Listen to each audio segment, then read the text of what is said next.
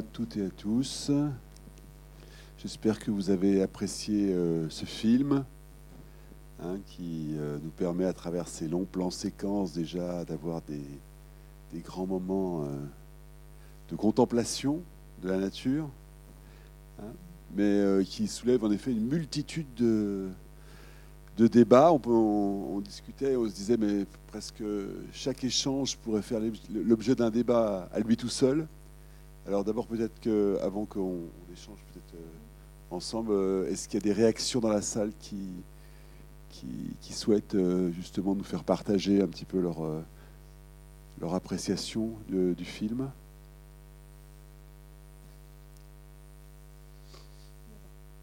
Là-bas, oui.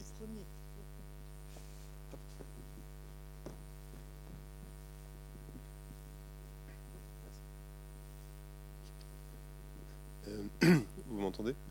Oui, merci de me laisser réagir.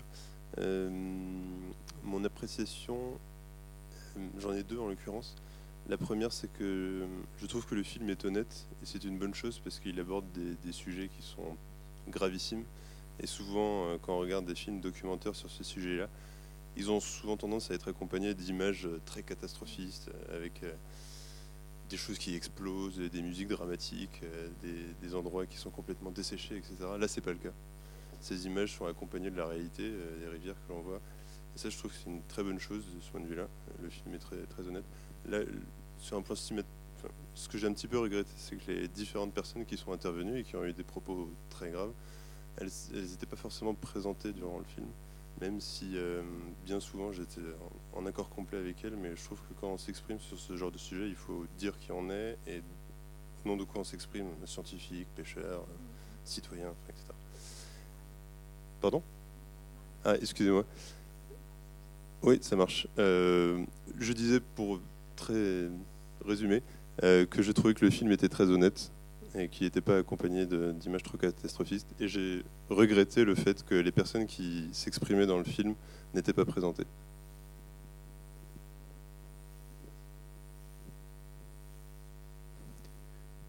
Alors je crois que c'est un, parti pris du réalisateur. En effet, il n'y a pas de commentaires, il n'y a pas de musique. Voilà, et on découvre euh, finalement les, professions et les, positions aussi euh, des, euh, des interlocuteurs au fil un petit peu de leur explication, de leur. D'autres réactions Oui.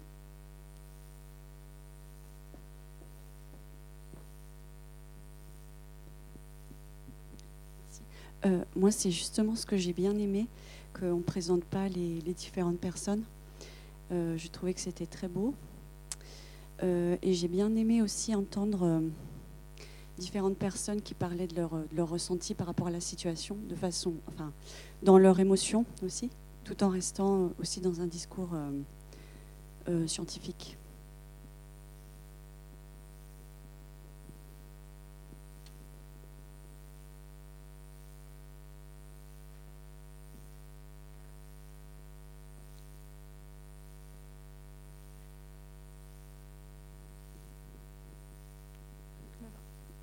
Un autre Oui.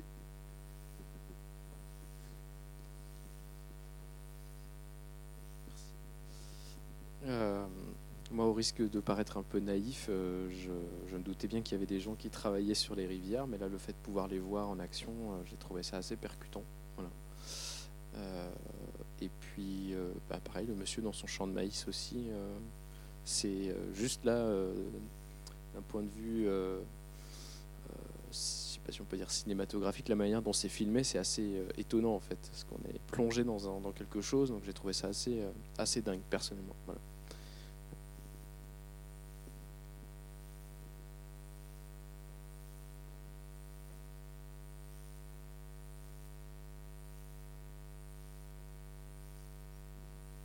C'est vrai que le, parti pris de prendre une rivière, a priori, comme ça, euh, euh, comme on pourrait en trouver, euh, je pense, dans plein d'endroits en France, hein, et, d'arriver à, travers cette, ce- ce- cette focale, de, toucher tous ces sujets.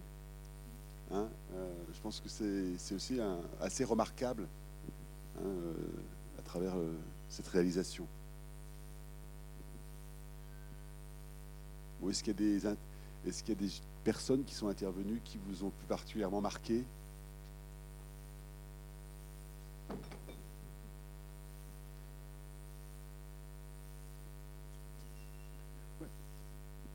Oui, bonsoir. Moi, j'ai vachement apprécié le, film. Il y, a un petit point que j'ai bien apprécié, c'est euh, la petite réflexion qui a été faite justement sur euh, l'énergie hydroélectrique, qui est souvent présentée comme une, énergie verte, et en fait, on se rend compte à travers le film que c'est euh, c'est une technique qui, a des, conséquences dramatiques sur le milieu naturel, quoi. Et c'est vrai que ça, beaucoup de personnes, je pense, n'ont pas cette, cette, cette notion-là. Voilà. Bravo à M. Marchais.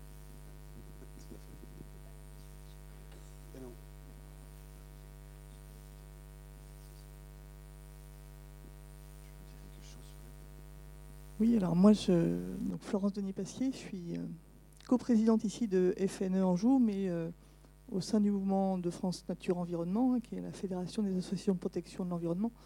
Je m'occupe des questions d'eau, pas toute seule, hein, et je suis euh, euh, notamment sur les questions eau climat au plan national. Donc, c'est des enjeux que, voilà, que je perçois. Et le fait de le percevoir de façon sensible, sans dénoncer directement, hein, mais vraiment faire le tour d'une rivière et de tous ceux qui gravitent autour et avec ceux qui ont les pieds dans l'eau, leur, leur émotion ou leur, euh, voilà aussi leur, angoisse hein, auprès des, jeunes euh, étudiants. Là, euh, il y avait carrément de l'angoisse hein, sur ces aspects-là.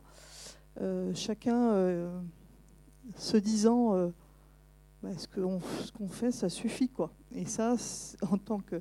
Il y a quelques protecteurs de la nature, environnementalistes, pêcheurs, là dans la salle, c'est des questions qu'on se pose tout le temps. les dégradations vont si vite.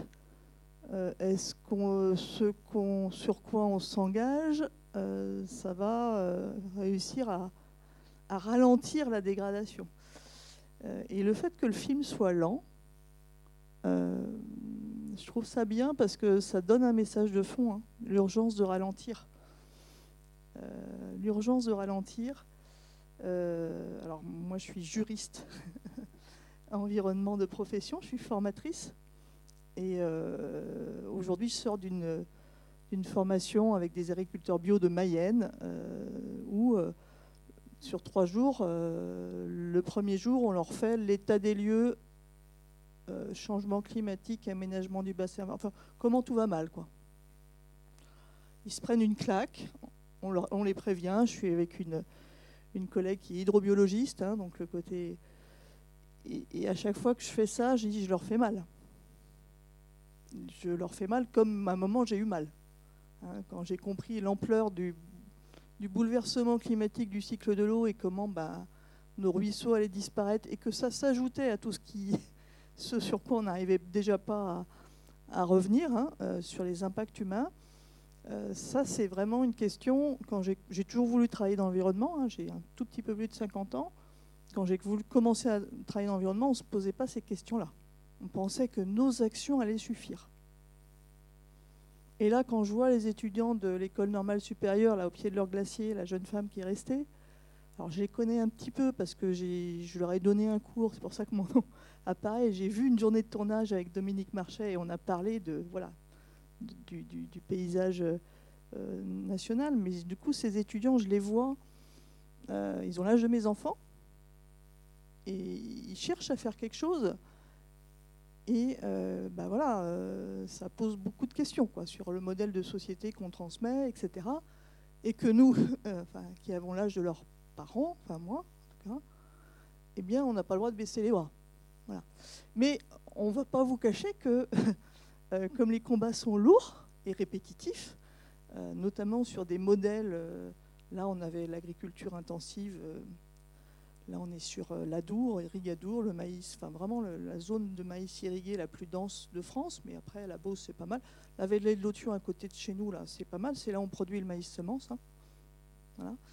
Euh, eh bien, euh, c'est bien ben, voilà, des, des, façons de construire notre économie qui, derrière, se révèlent, se reflètent dans une rivière qui ne dit rien, mais qui baisse. Et euh, ben, ceux qui sont les pieds dans l'eau, qui la connaissent depuis longtemps, qui ont cette vision de long terme, euh, ben voilà, euh, disent ben voilà, tout ce qu'on a déjà perdu, et qu'est-ce qu'il ne faut plus perdre? Je disais Noémie, qui est chargée de mission à la Fédération régionale FNEP et Loire, la, petite traînette, là, le petit crapaud, moi, j'habitais euh, le Val de Gèvre euh, quand j'étais enfant à côté de Nantes, hein, un peu le, bassin versant euh, où il y a eu Notre-Dame-des-Landes que j'ai suivi pour FNE pour sauver les zones humides de, de, ce bassin versant. Bah, j'en avais plein. Hein. voilà, dans mon enfance, ma propre enfance, il y en avait partout. Il y en avait partout. C'est la mémoire humaine, quoi. ces espèces-là, on n'en trouve plus nulle part, sauf on va dire, le meilleur, projet de protection. Ça a été un projet d'aéroport parce qu'on a gelé les terres, on a arrêté, on n'a pas fait de remembrement, on n'a pas fait de drainage. C'était les plus mauvaises terres agricoles de Loire-Atlantique. Hein. Je le sais, mon père était conseiller agricole en chambre d'agriculture. Il y a eu des débats familiaux, si vous voulez. Euh, mais justement, le fait qu'on n'ait pas touché le bassin versant a fait que ben, il restait vraiment euh, beaucoup, beaucoup de faune, de, d'espèces protégées. Hein. on en a eu plus de 130. Hein, voilà. Quand on a commencé à vraiment compter, euh, nous, associations de protection de la nature, euh, mieux que les bureaux d'études que ainsi, hein, qu'on avait oublié un certain nombre, on s'est dit que ah ça vaut le coup. Et c'est quelque part un espace témoin, en disant, ben voilà, de ce, sur le reste du territoire de notre région, ce qu'on a détruit. Et au milieu de cette destruction, il faut quand même dire qu'il est possible d'agir et il est possible de faire autrement. Et en plus, euh, et là c'est quand même, là c'est mon bonheur professionnel, c'est que on a, alors pas assez à grande échelle, mais on a des exemples réussis de restauration de cours d'eau. Et en effet, quand on laisse la place à la nature, elle reprend ses droits et elle reconquiert son espace. Et on en bénéficie tous. Hein, euh. Et donc c'est ça qui euh, transparaît. Peut-être que le message euh, le plus optimiste, c'était l'agriculteur, finalement hein? Je ne sais pas. Peut-être que c'est comment vous l'avez ressenti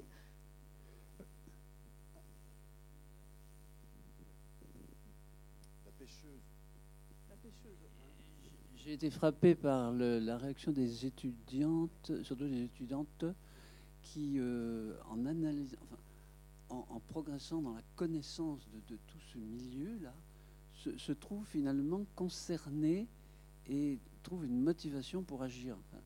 C'est la connaissance de plus en plus profonde et, générale du milieu qui les motive à faire quelque chose.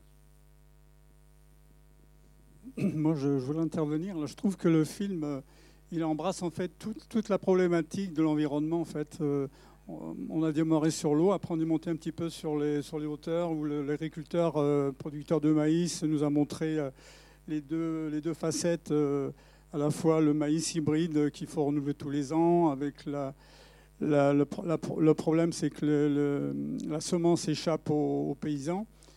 Et donc il y avait toute cette problématique-là. Il, a été question aussi des sols, du, captage du, du, carbone. Donc euh, aujourd'hui, les, sols, les prairies sont de plus en plus retournées, ce qui veut dire que le, captage du carbone se, fait de, moins en moins. Et, euh, pour euh, les, taux de matière organique dans les sols, quand, on est dans la Beauce, on, a des sols qui sont à moins d'un pour cent de matière organique. Alors ça vous parle peut-être pas beaucoup, mais euh, un sol normalement vivant, euh, il faut au minimum 4% de matière organique. Et pour, monter, pour remonter un taux de matière organique, c'est des années et des années. Quoi.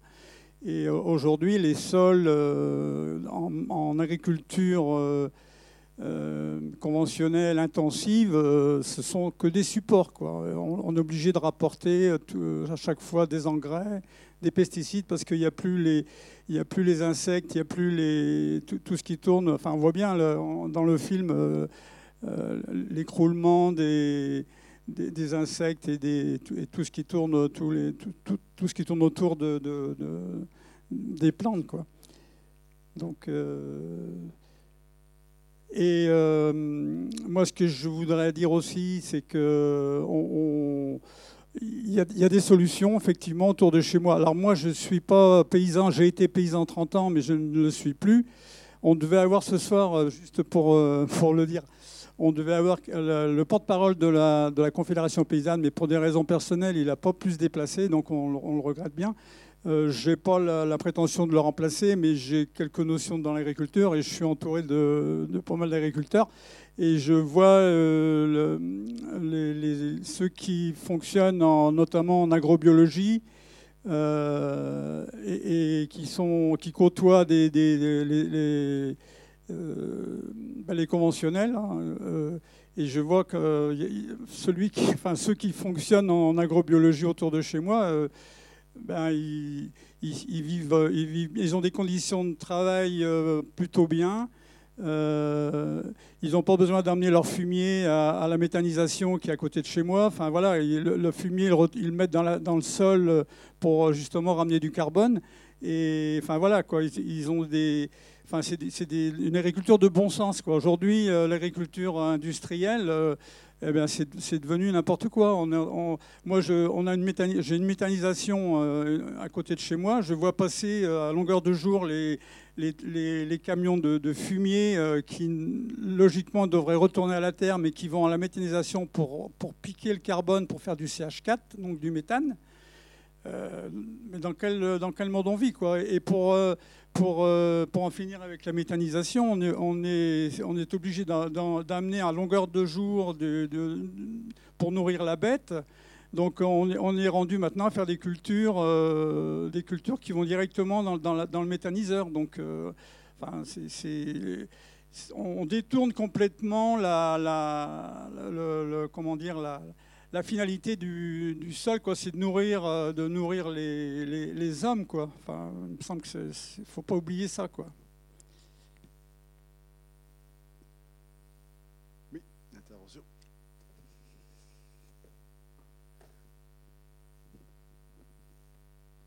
C'était une question un peu réglementaire parce que, euh, effectivement, euh, il y a ce constat-là qu'il y a de moins en moins d'élevage et de plus en plus de retournement de prairies. Je me posais la question dans les basses vallées ou au-delà, est-ce que le drainage est réglementé? Est-ce que c'est quelque chose qui est interdit, qui est, comment on va dire, préconisé? Enfin, comment ça fonctionne? Parce que je sais que dans la vallée de l'Othion, il y a encore des, drainages en cours. Et euh, du coup, enfin, si on retourne encore plus de prairies et de peupleries, qu'est-ce que qu'est-ce qu'on draine ou pas En fait, la problématique du retournement de prairies, en fait, c'est lié surtout à la déprise agricole. En fait, quand un agriculteur prend sa retraite, qui n'a pas de, successeur, quand, les, terres partent à l'agrandissement, c'est-à-dire que c'est les voisins qui sont là pour, euh, récupérer les terres, systématiquement, c'est des élevages en moins. En fait, souvent, souvent euh, l'élevage disparaît au, profit des céréales parce que c'est moins de travail, c'est plus rémunérateur etc. Donc là on, touche à la politique agricole commune, en fait. Euh, la, PAC, euh, chaque année, c'est 9 milliards d'euros distribués à l'agriculture française. Et, les, trois quarts euh, de, cette, somme, de ces 9 milliards, ça va essentiellement à l'agriculture industrielle, à l'agro-industrie. Donc, tant qu'on n'aura pas modifié cette politique agricole commune, on, aura du mal à en sortir. Quoi. enfin, les dés sont pipés. Euh, aujourd'hui, c'est plus intéressant d'un hectare irrigué. Euh, il y a plus d'aide à, l'hectare irrigué de la PAC que, si tu n'irrigues pas. Et, les drainages, euh, à ma connaissance, c'est toujours possible. Hein, toujours possible d'un point de vue plus réglementaire, il y a une réglementation de drainage, c'est-à-dire que vous devez avoir une déclaration de la sur à partir de 20 hectares et une autorisation à partir de 100 hectares, sauf que c'est des seuils qui ont été définis en 93 euh, et qui sont, euh, comment dire, euh, pas respectés dans le sens où, et j'étais avec des services de l'État ce matin, ils disent ben, on n'a pas l'historique. Et normalement quand on dépasse, si on cumule, et personne n'a l'historique, hein, c'est comme dit c'est dans des calques dans les placards, il faudrait les numériser et que ben suffit de s'arrêter à 19,9, voilà. où euh, on fait venir la draineuse et ça vient pour 5 exploitants, mais c'est pas le même exploitant, donc ça passe en dessous des seuils. C'est-à-dire qu'aujourd'hui, il y a encore des drainages avec ce phénomène d'agrandissement. Si vous regardez les statistiques agricoles, et ça je rejoins, c'est lié, euh, la PAC euh, donne le- l'essentiel de son argent est distribué sur une prime à l'hectare. Plus vous avez de surface, plus vous avez de l'argent de la PAC. S'il n'y a pas une meilleure incitation à aller agrandir les, euh, exploitations, bah, c'est un message très clair hein, sur cet aspect-là. Ce qui fait qu'en effet, et on est dans une période cruciale, hein, euh, parce que euh, un exploitant agricole arrive à la retraite, trouver un repreneur, changer de système, souvent ça va à l'agrandissement. Et là, on a des statistiques agricoles, hein, voilà, un recensement général agricole qui est paru en 2020, et euh, on a pu faire la comparaison avec 2010 et 2000, tous les 10 ans. Tous les régions de France ont une courbe, euh, c'est sur les sites des, directions régionales ministère de l'Agriculture, nombre d'exploitants, vous avez une pente comme ça. Taille des exploitations, vous avez une pente comme ça. Toutes les courbes sont en V. Et c'est clair que si on veut une agriculture qui euh, prend soin du paysage, qui sait entretenir, qui prend, qui a le- voilà, mm, avoir des haies, c'est euh, le retrouver aussi dans euh, un usage agricole, que ce soit euh, pour l'ombrage, que ce soit pour, aussi avoir des alternatives fourragères, ça existe, que pour avoir une filière bois raisonnable, hein, raisonnée, raisonnable. Mais derrière, moins il y aura de personnes dans le monde paysan, plus on va simplifier les paysages. Et la simplification des paysages, bah, ça accélère le, le cycle de l'eau. Enfin, ça a été dit à un moment dans le film. Juste, juste pour compléter, juste pour compléter euh, ce que tu viens de dire, euh, quand, quand, euh, quand donc il y a agrandissement des exploitations, ça veut dire du, matériel, de la mécanique hyper développée, c'est des gros tracteurs, etc. Donc ce qui veut dire aussi derrière, c'est les haies, il faut les virer quoi. Et aujourd'hui, euh, on, fait beaucoup de, de pubs sur, euh, les plantations, etc. Mais le solde, est négatif. C'est-à-dire qu'aujourd'hui, entre ce qui est planté et ce qui est arraché, on en arrache plus qu'on en plante. quoi. C'est ça la, réalité. Alors, pour compléter par rapport à la vallée de l'Othion, euh, la problématique des gros engins, c'est qu'en fait, ils sont lourds et que les agriculteurs ne peuvent plus aller sur leur terrain à cette période de l'année, par exemple, parce que tout de suite, si on ne draine pas, l'eau reste sur les parcelles et donc ils s'embourbent. Donc très clairement, ce qui a été fait depuis 1974 avec le plan Pisani, toute la vallée de l'Othion, en fait, c'est un immense polder euh, artificiel. Donc toutes les parcelles sont là. Euh, pour rejoindre ce que dit Florence, on a suivi un dossier sur les drainages. Bien sûr, il y a des règles, mais il y a plein de facilités pour contourner, ces règles, et c'est fait en permanence. On a une problématique sur l'arrivée sur la vallée de l'Othion. On a une problématique d'arrivée des maraîchers nantais qui sont un peu chassés par euh, la pression immobilière en zone nantaise. Donc il y avait des terrains qui étaient disponibles là jusqu'à ça va jusqu'à Alonne, hein, jusqu'à disons Varennes-sur-Loire, même plus loin. Et donc toutes les terres qui peuvent être disponibles, ils le font. Toutes les terres qui n'ont pas été drainées, ils les drainent.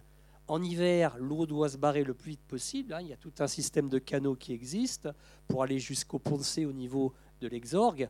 Mais en été, par contre, il y a des systèmes de pompage. Et la précision, c'est que la vallée de l'Othion, c'est la région numéro 1 au niveau irrigation en France. Pour les maïs.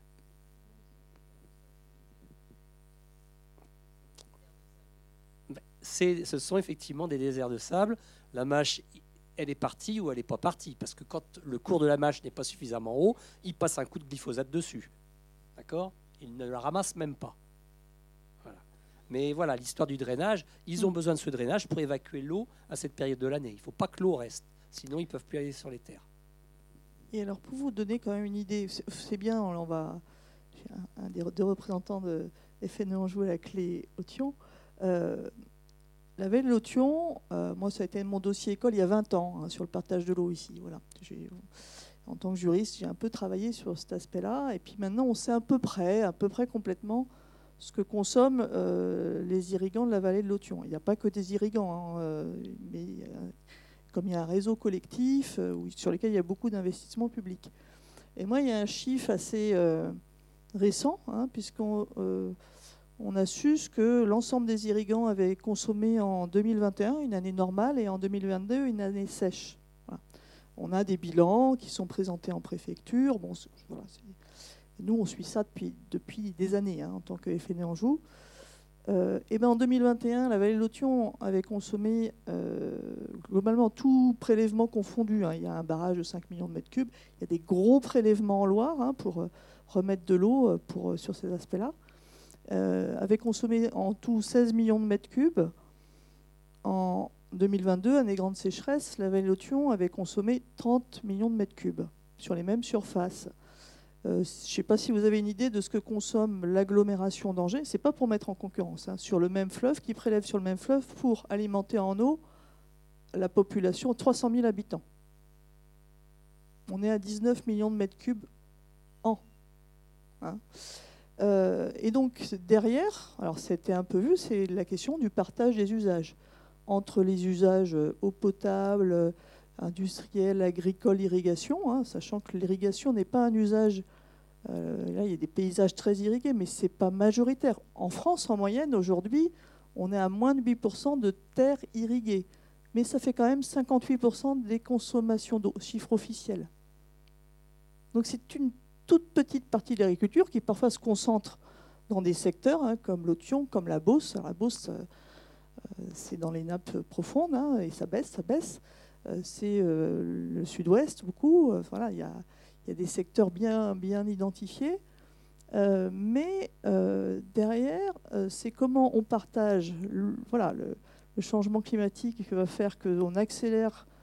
voilà, on fait un effet sèche-cheveux. Hein. les terres s'assèchent plus vite, l'eau part plus vite dans l'atmosphère et les terres s'assèchent beaucoup plus vite. C'est voilà, c'est assez mécanique. Donc il y aura moins d'eau on projette des débits moyens de la Loire de moins 40% jusqu'à moins 50% dans les prochaines décennies. C'est assez effrayant en fait quand on connaît cet aspect-là. Hein. On dit ben, jusqu'où on peut s'adapter. Hein. Mais derrière, c'est tout le vivant. Et quand là, donc, on est euh, nos, bénévoles, hein, bénévoles, bénévoles je souligne, passent des centaines d'heures dans euh, le dialogue territorial euh, pour le partage de l'eau, sur cet aspect-là, pour euh, porter la voix de la nature, parce que euh, la population humaine serait assez rapidement sur bon, on se partage le gâteau entre nous, et puis bah, bah il n'en reste pas pour la nature. c'est des débats qui se passent actuellement sur notre territoire, sur tous les bassins versants de Maine-et-Loire. Il y a de la place. Hein. Si vous aimez l'argumentaire, il y a vraiment de la place. il y a d'autres agricultures possibles c'est ça aussi. Et c'est vrai que nous, on essaye, hein, notre petite mesure, de tisser des alliances avec les agricultures paysannes euh, en disant mais euh, il y a des agricultures qui respectent le rythme de la nature. Parce que le cycle de l'eau, c'est un rythme qui a été bouleversé. Et derrière, il y a, vraiment euh, matière à gagner quelques batailles. On ne sait pas si on, la finale, on la gagnera, mais au moins à freiner la dégradation et la simplification du monde.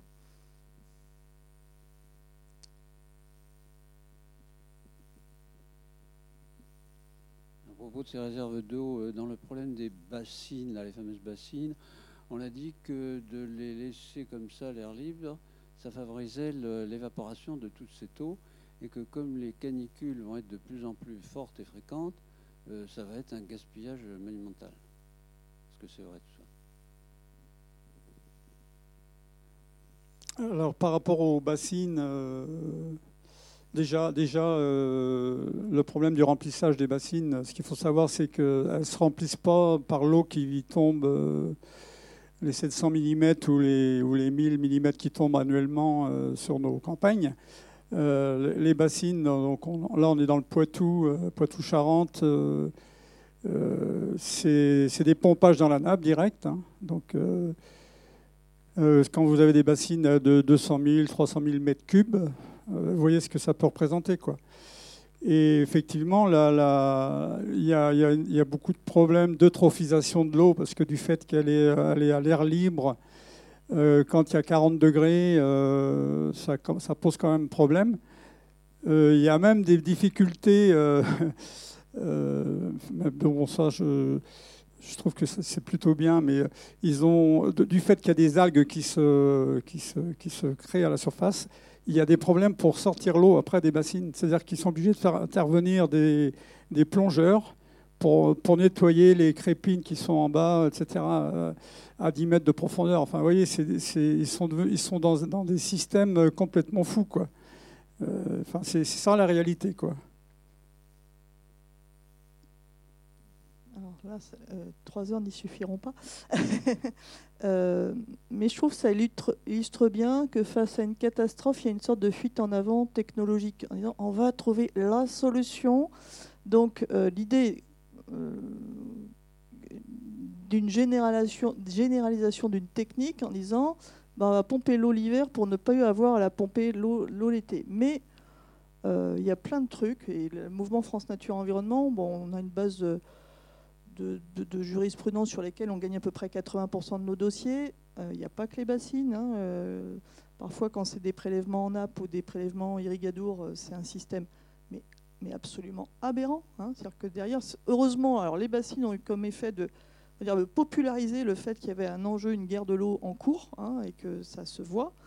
ça se voit bien, mais malheureusement, il y en a partout. Enfin, il y a partout. Oui, il y a une problématique stockage de l'eau vue comme la solution qui va nous sauver, qui est à courte vue. Euh, ça s'ajoute, je, tiens à le dire, hein, on a l'impression qu'il y a des problèmes de l'eau dans le marais Poitevin. Mais est-ce que vous savez à peu près combien on a estimé le nombre de plans d'eau retenus artificiels qui existent sur notre territoire? Est-ce que vous avez une idée? Ouais, bah Vous multipliez par 8. 800 000. France. Mais Pays de Loire, on est 40 000, mais sans doute beaucoup plus là. Euh, deux euh, plans d'eau, parfois de plans d'eau sur rivière, qui euh, dégradent extrêmement la, et la quantité et la qualité. Enfin, vraiment, il y a vraiment un cumul, en fait. Et derrière, il n'y a pas de fautif universel. Il y a, on a hérité, on, a, on en a aménagé beaucoup dans les dernières décennies, suite à la sécheresse de 76, etc. Et puis, le cycle de l'eau, il n'est pas pareil et que même des grands barrages, et on l'a vu sur la sécheresse 2022, des grands barrages de montagne, etc., mais en 2022, on a vu comme en Espagne, on le savait que ça allait arriver, hein, eh ben, euh, des grands barrages euh, à moitié vides ou quasiment vides. C'est-à-dire que comme on a un cycle de l'eau qui s'accélère, des équipements faits euh, il y a 40 ans ben, ne fonctionnent plus de la même façon. Et je peux vous dire, alors moi je suis au comité d'anticipation de suivi hydrologique national avec Florence Abès que vous avez vu. Euh, en 2019, vous êtes convoqué euh, fin juillet euh, au ministère en disant bah, Nantes risque de manquer d'eau dans les prochains jours. Ok, bon, on y passe juste. 2022, c'était en septembre. Est-ce que vous en avez entendu parler? Un petit peu en 2022. Ça fait un tout. Nantes s'est un peu réveillée. Mais derrière, cette solidarité autour de l'eau qui devient un bien rare et un bien limité, euh, il y a euh, une problématique euh, voilà, vraiment de l'illusion de tout miser sur le stockage en croyant que ça va nous mettre à l'abri. Or, ce que disent très bien les étudiants, là, c'est quand même un changement de mode de vie, une façon autre d'occuper le territoire, une façon autre de manger, en, faisant attention à la façon dont ça a été produit. Hein. Euh, une façon de relier les choses. Hein, on relie les choses entre la qualité et la quantité d'eau. Enfin, euh, je ne sais pas où vous en êtes, mais euh, moi j'ai écrit un petit bouquin de vulgarisation pour les élus sur l'eau, avec des témoignages là, qui, où j'ai enregistré voilà, des bonnes pratiques, mais aussi des choses un peu inquiétantes. Professeur en médecine à Nantes, qui est aussi responsable du syndicat départemental d'eau potable, vous l'écoutez une fois, euh, vous dites, bon, qu'est-ce qui me reste dans mon alimentation qui n'est pas bio que je peux changer? Parce qu'on parle de la qualité de l'eau, mais la qualité de l'alimentation au regard des pesticides, on peut regarder euh, vraiment à deux fois. Quoi. Et derrière, c'est une agriculture qui respecte le paysage. Hein, parce qu'elle travaille avec le vivant. Hein, Ce n'est pas une agriculture hors sol, justement. Donc derrière, c'est vrai que c'est aussi, c'est là, je pense que c'est intéressant le film. Ça, reflète là, on avait beaucoup de gens qui se penchent de très près sur la rivière et, son environnement avec la passion des naturalistes. Mais qu'est-ce que ça reflète aussi euh, de, nos, de, nos modes de vie hein, euh, Voilà, c'est L'hydroélectricité, euh, comme je dis souvent, bah, si on est sobre en eau, il faut être sobre en, énergie, parce que ben, oui, l'hydroélectricité n'est pas une énergie verte. Elle est renouvelable, tant qu'il reste de l'eau dans les cours d'eau, mais ce n'est pas une énergie verte.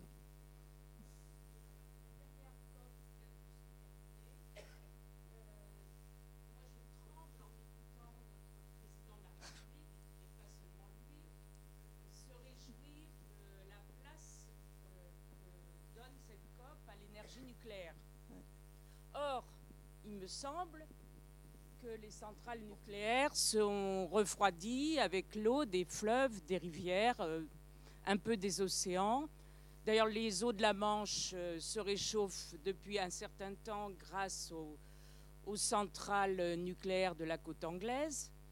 Euh, bon, il me semble que dans la Manche, il y a un petit peu plus d'eau que dans la Loire, par exemple, et dans d'autres fleuves.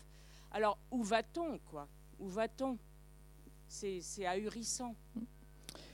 Tu as raison. Euh, et euh, en plus, on a une expertise scientifique en France depuis 10 ans qui le dit, qui s'appelle Export 2070, dans lesquels beaucoup de scientifiques, des, dizaines, euh, ont dit, ben, en fait, la disponibilité de l'énergie nucléaire, il y a certaines centrales qu'on ne saura plus trop comment refroidir.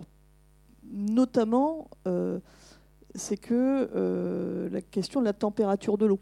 Hein, c'est pas seulement qu'il n'y a plus d'eau. Vous savez, quand il y a une grosse priorisation pour quand même, euh, je pense qu'on aura soif avant qu'on ne sache plus les. Mais il y a un gros problème, c'est que vous pouvez plus rejeter de l'eau réglementairement. Pour l'instant, EDF obtient dérogation sur dérogation, trop chaude. Et derrière, parce que vous avez des usages derrière, si vous réchauffez trop la rivière, les usages, notamment des usages nobles comme l'eau potable, vous ne savez plus traiter. Vous avez d'autres bactéries, vous ne savez plus traiter avec euh, les usines de traitement que vous avez derrière. Donc c'est en fait c'est c'est une indisponibilité euh, de production. Euh, là, euh, clairement, projeter des nouvelles centrales, alors que déjà, on sait, en fait, celle Civaux sur la Vienne, enfin sur des rivières qui sont basses, celle sur la Loire, c'est difficile. Ça va être compliqué. donc oui, oui, c'est le lien. Hein. L'eau fait le lien entre beaucoup, beaucoup de domaines de l'environnement.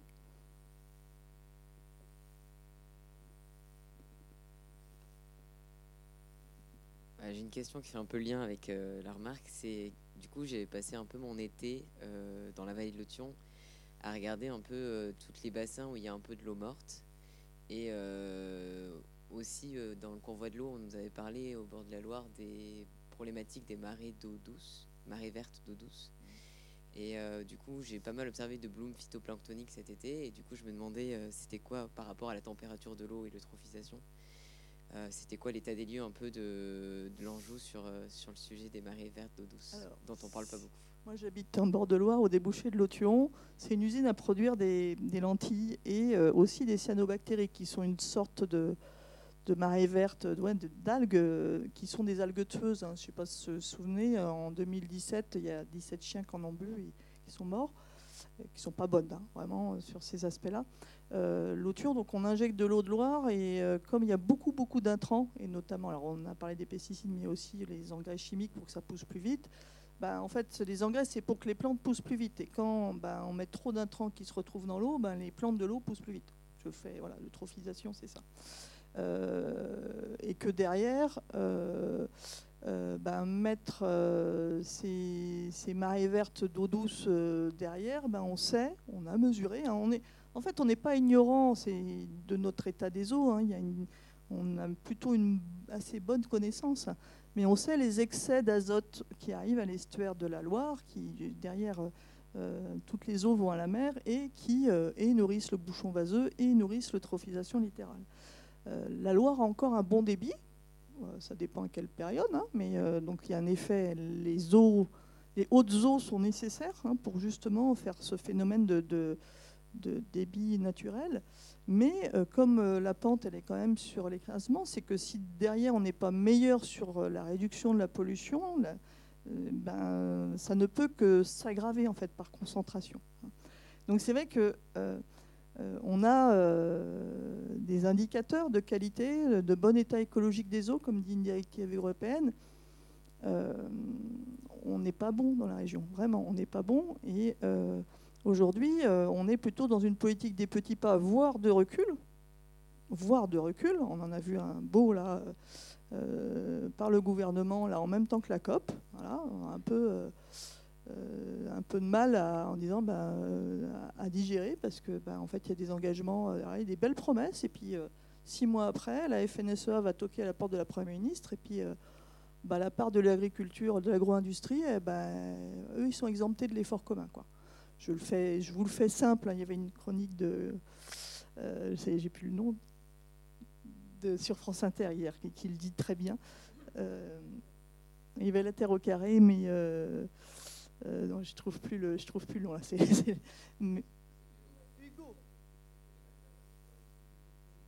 Hugo Clément. Voilà, vous avez le résumé. Euh, c'est clair que euh, euh, c'est un combat politique qui est complexe hein, sur cet aspect-là. Après, voilà, on a, je sais plus, c'était dit dans le, il y a quelqu'un, je l'ai noté, j'ai noté quelques expressions il y a quelqu'un qui a dit, euh, ben, je, je, je, cherche l'expression, hein, euh, contre la passivité du grand nombre. Je ne sais pas si vous l'avez noté, la passivité du grand nombre. Ça, c'est quelque chose qui m'a touché. Euh, parce que ben, on sait que nous, on est une, tant une minorité. oui, pas tant, enfin non. France Nature Environnement au niveau national, c'est 900 000 adhérents, voilà, euh, d'associations de terrain, voilà, il y en a un certain nombre ici, etc. Mais euh, évidemment qu'on nous traite comme des minorités. Euh, la FNSEA, c'est 200 000 dans les, les bonnes années. chiffre 2015. mais nous, on n'accède pas comme ça aux, grands et avec des arbitrages. C'est-à-dire que derrière, c'est des arbitrages qui, a, voilà, il y a une démocratie de l'eau qui existe. Les gens ils discutent pendant des mois pour arriver en disant c'est ça, telle mesure. Bon, on dit c'est pas suffisant, mais c'est déjà un pas dans le bon sens. Et puis, euh, ben, les mêmes, hein, les agriculteurs euh, intensifs sont bien présents. Ils sont présents dans ces, réunions de concertation. Ils sont là pour que ça avance euh, une certaine, pour que ça n'avance pas trop vite. Hein. Donc déjà, on a réussi à trouver ces aspects-là. Et puis ils vont voir, ben, trois mois après, le pas collectif, avec beaucoup de patience qu'on a réussi à franchir, eh bien, il s'extrait de l'effort commun. Et ça, c'est vrai que ça met de la colère. Hein.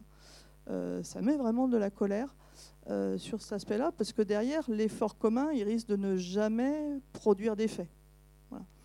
Euh, en même temps, il faut se dire que ben, c'est contre la passivité du grand nombre. si quand le grand nombre euh, se dira qu'en effet, ce qu'il souhaite transmettre, ce sont des ruisseaux vivants, euh, des ruisseaux qui ressemblent à des ruisseaux, parce que l'effet du changement climatique dans nos régions, c'est des ruisseaux qui vont disparaître. Qui vont disparaître. 2022, euh, la Fédération départementale de pêche est devenue adhérente de FNE Anjou derrière. À part la Loire, l'essentiel des cours d'eau, qui ne sont pas des petets cours d'eau quand même, du Maine-et-Loire, étaient devenus des chemins des chemins. Il n'y avait plus d'eau. D'ailleurs, euh, ils ne savaient même plus où mettre les poissons à sauver. Il n'y avait plus rien à sauver. Hein. Donc c'est derrière, euh, ça va vite. Ça va plus vite qu'on ne pensait. Euh, mais il y, il y a des choses à faire. Il y a des choses à faire.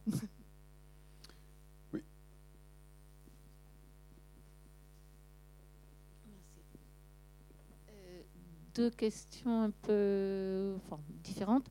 Euh, la première, c'est on entend beaucoup parler de la sécurité alimentaire et euh, j'ai appris que le ministère de l'Agriculture, si j'ai bien compris, est devenu de l'agriculture et de la sécurité alimentaire.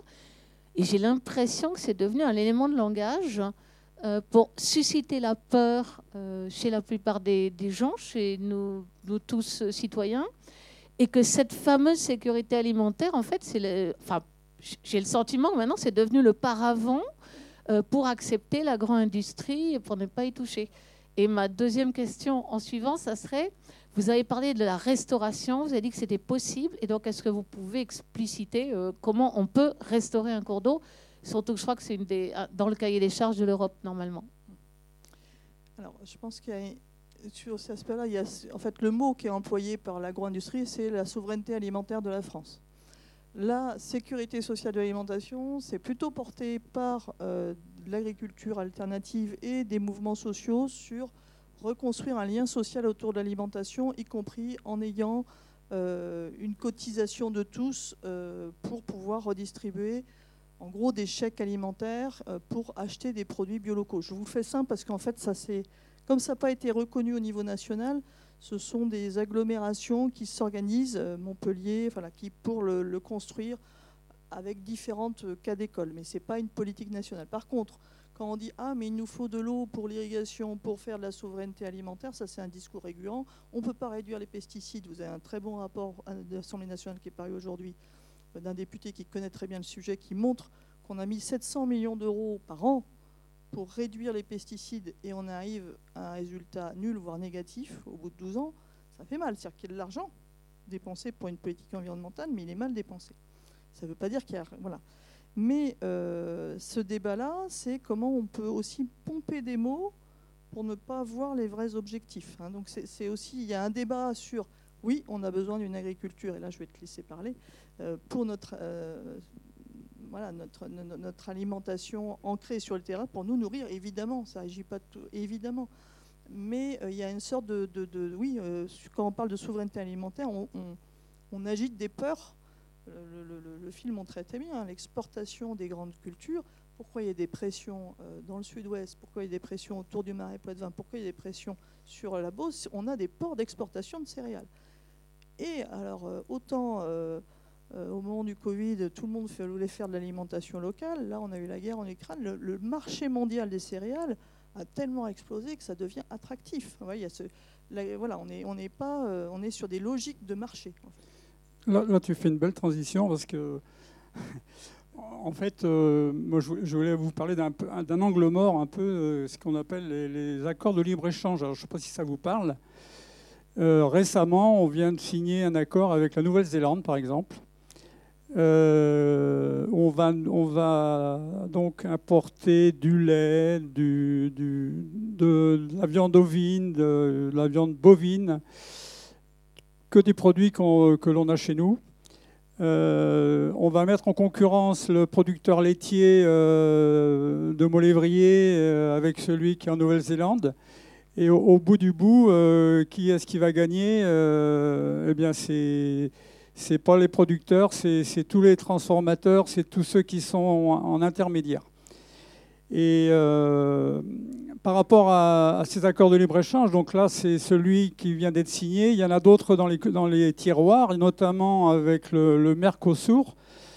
Bon, a priori, ça va pas très vite parce qu'il euh, y a l'Argentine qui vient d'élire un, un président qui n'est pas trop, euh, qui pas trop respectable et donc euh, visiblement ça va pas, ça va plutôt ralentir le, les choses. Mais euh, oh, il, y a des accords qui sont dans les tiroirs avec par exemple le Chili, mais là c'est pas pour l'alimentaire, c'est pour les c'est pour récupérer du lithium pour nos batteries électriques, par exemple, pour sécuriser les matières rares que l'on n'a pas chez nous.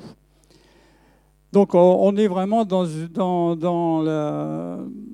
dans l'agriculture et puis dans, un monde euh, industriel euh, complètement ouvert. Enfin voilà, quoi. C'est, la mondialisation dans, tous ces états.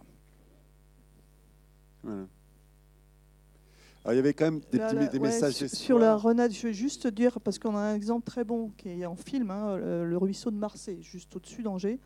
Euh, le, syndicat mixte des bassins, du bassin versant des basses vallées angevines a fait une renaturation. Il a fait reméandrer un cours d'eau. Voilà, il a, vraiment renaturé. Il y a une petite vidéo. Vous pouvez voir aussi le ruisseau direct. Et ils suivent la reconquête écologique, le fait que les espèces reviennent, etc. Donc voilà, il y a des, syndicats de bassins versants, pas suffisamment, pas assez à grande échelle, euh, mais euh, en fait, dès qu'on en fait ces, travaux de restauration, on redonne vie aux rivières, aux, petits ruisseaux. Donc là, c'est restauration de ruisseaux de Marseille, comme euh, voilà. vous cherchez sur YouTube et vous avez un très bon film. hyper pédagogique sur qu'est-ce qu'on a fait, qu'est-ce qu'on a mesuré comme reconquête. En fait. Tout à fait. Bon, c'était pour euh, aussi commencer à conclure sur des points un peu positifs, parce que vous avez vu quand même qu'en effet, on peut renaturer des, ruisseaux, on peut agir. Euh, il y avait un témoignage aussi euh, dans le film où il disait ben, j'ai essayé de faire ma plaidoirie, mon plaidoyer tout seul, et puis ça va pas marcher. Et puis après, je me suis associé avec d'autres associations, on a pris un avocat, et là, paf, cette fois-ci, alors qu'on avait les mêmes arguments, eh bien, cette fois-ci, on a gagné. Et donc, euh, je pense que c'est important. Et nous, à Attaque, justement, euh, euh, sur ces thématiques complexes, hein, on travaille avec d'autres associations locales, notamment à travers l'Alliance écologique et sociale. Hein.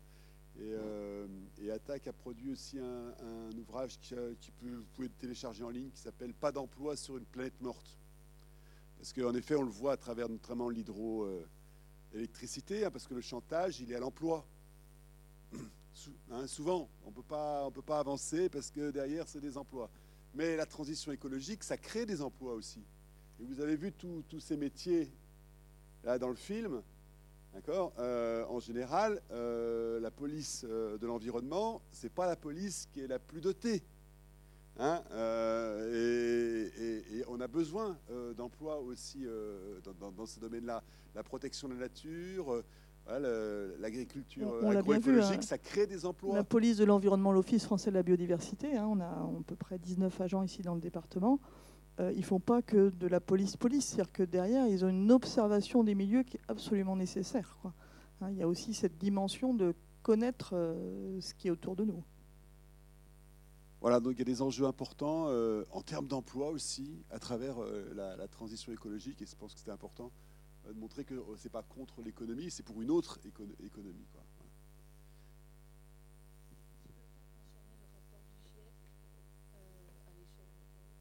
Oui, oui, oui. Donc c'est vrai que la région avait a commandé un, rapport spécifique sur euh, l'état donc l'impact du changement climatique notamment sur notre région et on peut le télécharger, je crois, sur le site de la région.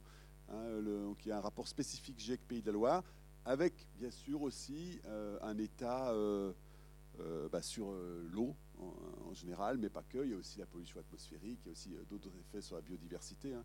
On voit la transition, c'est et puis bien sûr l'impact carbone aussi qui est, aussi mesuré. Merci. On espère que cette soirée vous a plu. Et on vous encourage du coup à faire la promotion du film parce qu'il passe encore pendant quelques. Oui, puis être projeté dans d'autres euh, voilà, dans d'autres cinémas et avec aussi ces, ces débats possibles. Merci aux 400 coups encore. À bientôt.